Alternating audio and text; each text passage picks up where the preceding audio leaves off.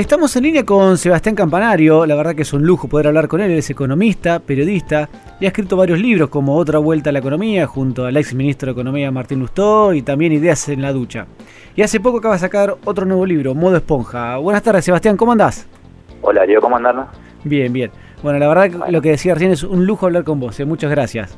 Por favor, gracias a ustedes por el llamado. Bueno, antes de, hablar un poco de, tu nuevo libro, Modo Esponja, me gustaría hacer eh, una pequeña introducción a las columnas que vos haces en el Diario de la Nación, que la verdad es que las sigo mucho y te felicito.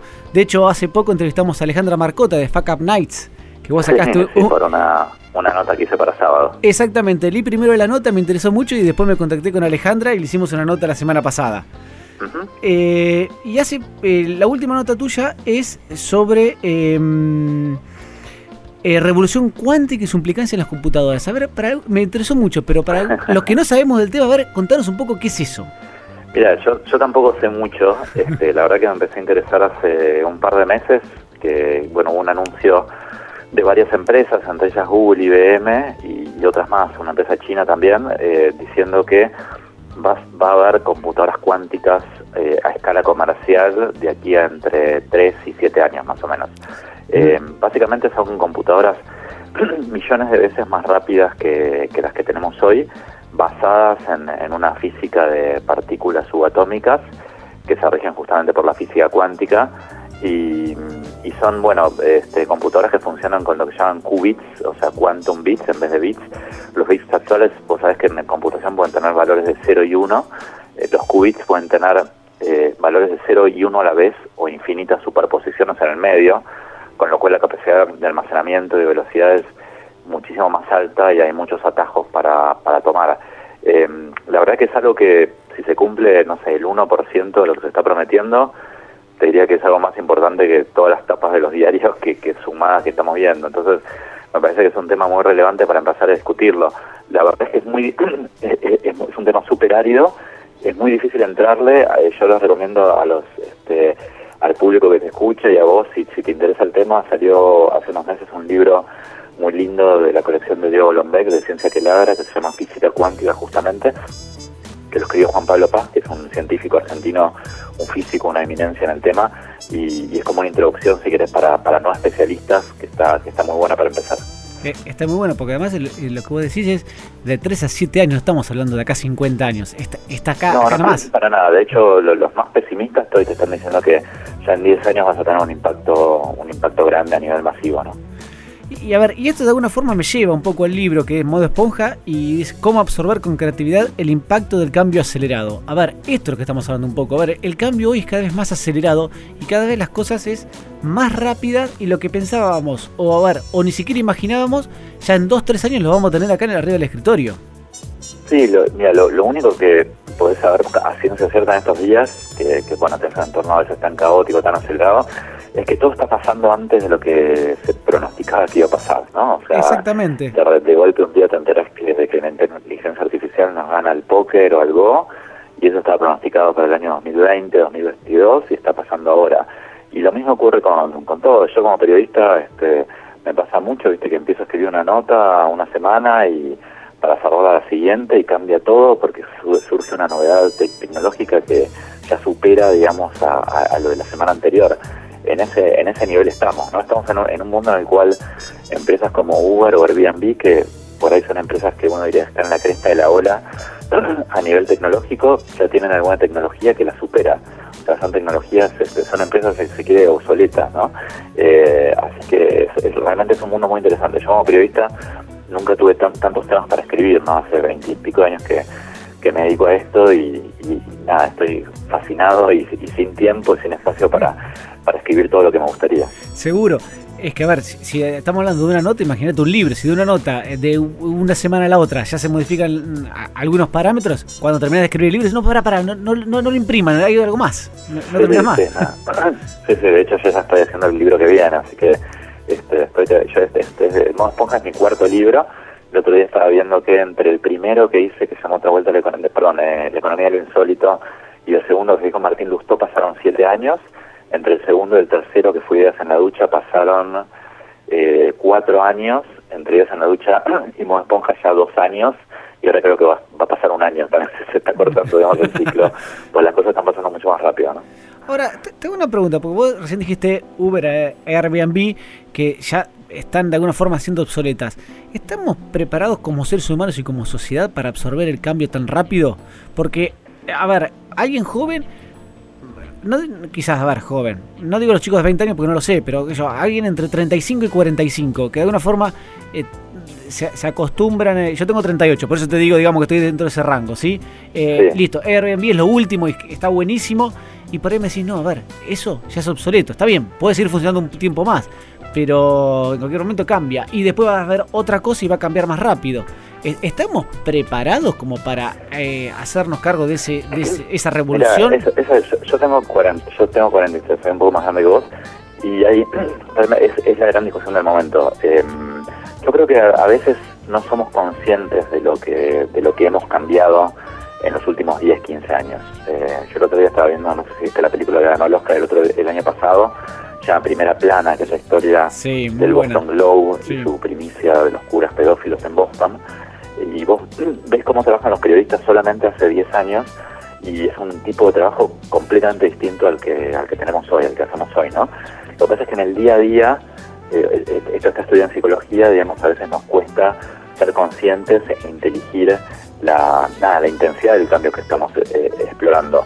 Pero bueno, obviamente una cosa fue el cambio de los últimos 10 años, que tiene que ver más que nada con un tema de, avance de la digitalización, ¿no? de, Internet, y otras son estas cosas que estamos viendo como la computación cuántica, como blockchain, como la inteligencia artificial, este, como estas tecnologías exponenciales que además combinadas pueden hacer eh, cambios realmente a un nivel cámbrico que, nunca habíamos previsto, ¿no?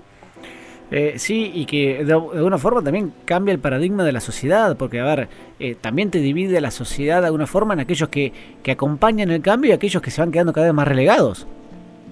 Y sí, sí, una de las aristas de este debate justamente tiene que ver con el tema del empleo, con, el tema bueno, del reemplazo de trabajo humano por, por trabajo este, de, algoritmos o de máquinas y es un, es un debate fascinante que podríamos estar hablando horas y horas. Yo lo sigo muy de cerca, he hecho trabajos como economista sobre el tema.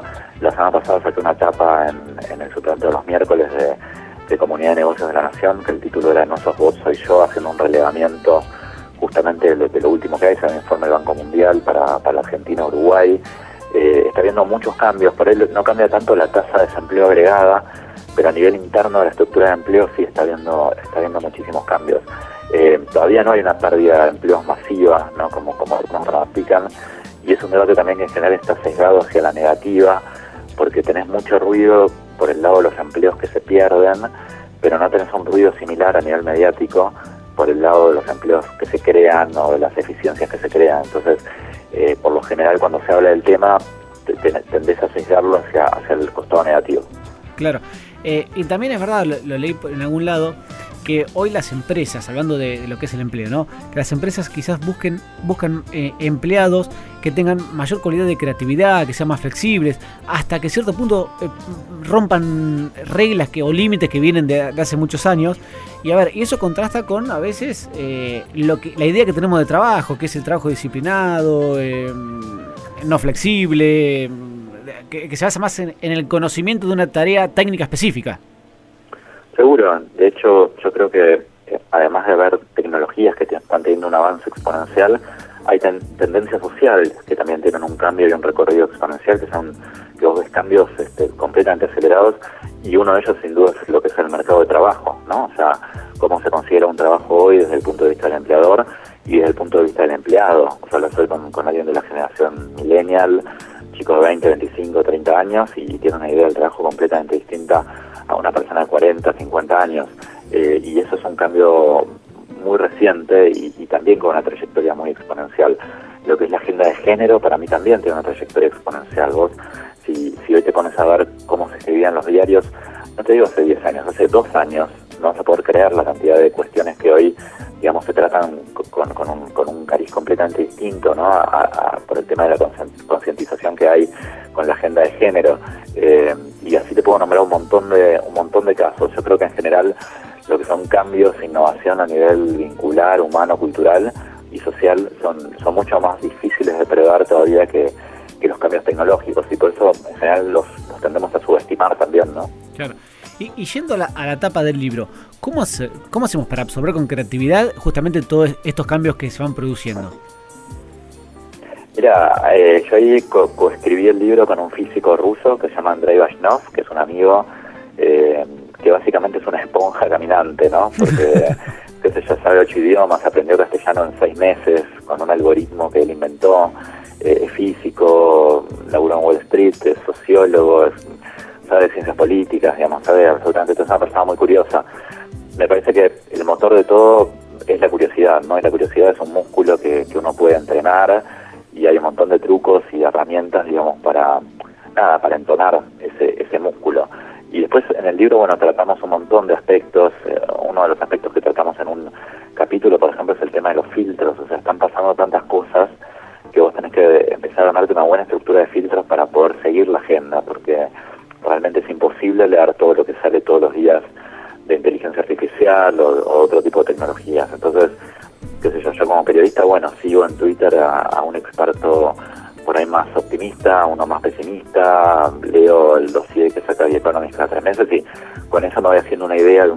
tema, ¿no? Eh, son estrategias que uno que uno va usando. Y después yo como yo soy economista y, y entré en la agenda de la creatividad, si querés, hace unos años a partir de una columna que empezó a usar para sábado y, empecé a ser muy grupi de los temas de creatividad y, realmente aplico todo lo que voy aprendiendo y, los resultados son muy buenos. Justo hace un ratito tuiteé, estaba en un café armando armando notas para el fin de semana, para el fin de semana de la otra semana, que yo laburo con un par de semanas de anticipación, y, y una foto porque estoy usando ya desde hace unos tres años una técnica que se llama de mapas mentales, que es una técnica gráfica que me, lo, que me permite es ver la nota entera antes de que se, antes de empezar a escribirla, no tener como una pintura de toda la nota y, cuando la escribo es como abrir la canilla, fluye, viste, en media hora ya la tengo escrita con un texto mucho más fluido que, que, antes, con que, lo hacía que empezaba a escribir y no sabía mucho lo que iba a escribir. Entonces son este son técnicas que uno va aprendiendo a medida que habla con gente muy creativa, que además en general hay gente muy apasionada por lo que hace, ¿no? Eh, y eso yo también como periodista lo valoro mucho, ¿viste? Cuando vos hablas con una fuente que, está enamorada de lo que hace, eh, el poder de la historia que después puedes escribir o, puedes contar en la radio o en la tele es, es, mucho más potente, ¿no? Que cuando hablas con una persona que por ahí está un poco más aburrida y se pone el cassette para decirte algo. Eh, es que, a ver, me parece que ahí pudiste la tecla en, el tema pasión. A ver, yo creo que hoy, tanto en el ámbito laboral como en, en, la vida personal, como en todo, es una palabra que va a sonar cada vez más fuerte. Sí, sí, seguro, seguro. Hay, hay una definición, vos, inclusive hay, formas de tener una pasión, si querés, más armoniosa, ¿no? que no sea tan tan obsesiva. Cuando se vuelve algo muy obsesivo, corres el riesgo de nada, tener un burnout, de quemarte y de, y de ser poco tolerante al fracaso. Pero cuando lo puedes manejar este, de una manera un poco más armoniosa eh, y logras que nada, que sea algo que, que, que sea motor de tu vida, pero sin obsesionarte, cuidando los otros aspectos de la vida, bueno, ese es un poco el ideal. Sí, porque además lo que hablamos es que no hablamos de cuando hablamos de creatividad, por ahí la gente está, está pensando en un artista, en, y, a ver, estamos hablando de creatividad en todos los aspectos de la vida, en, la familia, en el trabajo. Yo la, columna que avanzaba, viste, cito biólogos, contadores, abogados, químicos, o sea, realmente hoy por hoy es, una, es un vector que recorre cualquier disciplina de la sociedad. Hasta hace unos años, viste, hablar de creatividad parecía que tenías que ser o artista o psicólogo o creativo publicitario. Claro. Ahora eran que tenían un poco el monopolio del tema. Ahora realmente este, hablas con cualquier persona, cualquier profesión y nada, está todo el mundo muy, muy fascinado con esta temática. La creatividad, ¿hasta qué punto uno nace creativo y hasta qué punto uno lo puede, a ver, lo puede ir formando? Si vos, eh, eh, digamos, intuís que podés ser más feliz eh, teniendo más trabajo creativo, hay técnicas para para, para mejorar ese, ese proceso, ¿no? La creatividad no, para ser no, no, correlaciona con la felicidad. Vos puedes ser una persona muy feliz teniendo un laburo muy rutinario y haciendo lo mismo todos los días. no, cada uno, viste, es una persona distinta y, no tenés por qué ser creativo para, para ser feliz. Pero si vos ves que es algo que te gusta y que te, te gustaría fomentar, bueno, hay un montón de, cuestiones que trabajar para, para lograrlo. Una de ellas es eh, es muy difícil tener procesos creativos si vos estás trabajando todos los días, 14 horas por día, cerrando el número de mañana a la mañana, ¿no? Entonces, una primera cosa que hay que hacer es empezar a hacer un poco, a tener herramientas de productividad personal que te permitan liberar tiempo y espacio para tener procesos creativos. Yo ahí, eh, a nivel personal, uso muchas herramientas, algunas de tecnología y otras no tantas, justamente para, para ganar eficiencia y, y tener momentos de ocio creativo. ¿Nos podés decir alguna, Sebastián, como para tener una idea de lo que estamos hablando? Hace un ratito te dije, tuiteé una, una foto con mapas mentales, que, que es una técnica que uso para, para escribir eh, mejor. Eh, en general yo escribo entre dos y tres notas para el fin de semana y, y además hago libros, entonces tengo que tener como, siempre tengo muchas pelotas, como un malabarista, ¿viste? tiene muchas pelotitas en el aire girando y eso lo vas aprendiendo con la práctica. Eh, yo en general uso una aplicación que se llama Trello, que, es gratuita, te la puedes bajar para el celular o la computadora, que te permite ir haciendo como columnas, entonces yo tengo como una especie de pipeline de las, de las notas, desde que tengo la idea de la nota hasta que la nota sale publicada y en el medio, bueno, tengo un proceso de divergencia en el cual me dedico a, a, a buscar fuentes en forma más o menos azarosa, tengo un proceso de convergencia que me voy a un bar y, y, leo todo y hago el mapa mental y después le escribo, entonces voy poniendo la nota en cada columna, digamos, y así voy sacando las notas como si fuera un proceso, si querés, este, más de, producción de, de, un producto, ¿no? Exactamente. Pues sabes que una de, eh, sin, sin tener, a ver, ninguna constancia científica, pero a veces cuando, cuando vos decís, en el trabajo uno está eh, 10 horas, 12 horas, a mí por ejemplo lo que me hace muy bien es el ejercicio físico. Irme a hacer algo de ejercicio físico una hora y para mí la cabeza me la despeja un montón. Segura, segura. Sí. Eh, Sebastián, sí. sí, me decías algo. No, no, no, no te, te, escuchaba. Ah, bueno. No, bueno, nada, te queremos agradecer este, por estos minutos que, que estuvimos charlando, la verdad, sumamente interesante. Eh, ya compré el libro, pero todavía no lo leí, así que prometo en los próximos días leer modo esponja. Este, que, que bueno, nada, para, para aprender un poco de, de, superar este impacto que estamos viviendo con, con creatividad, como dice la tapa. Darío, muchísimas gracias por la llamada. Cuando quieras volvemos a hablar. Listo, un abrazo grande. Abrazo.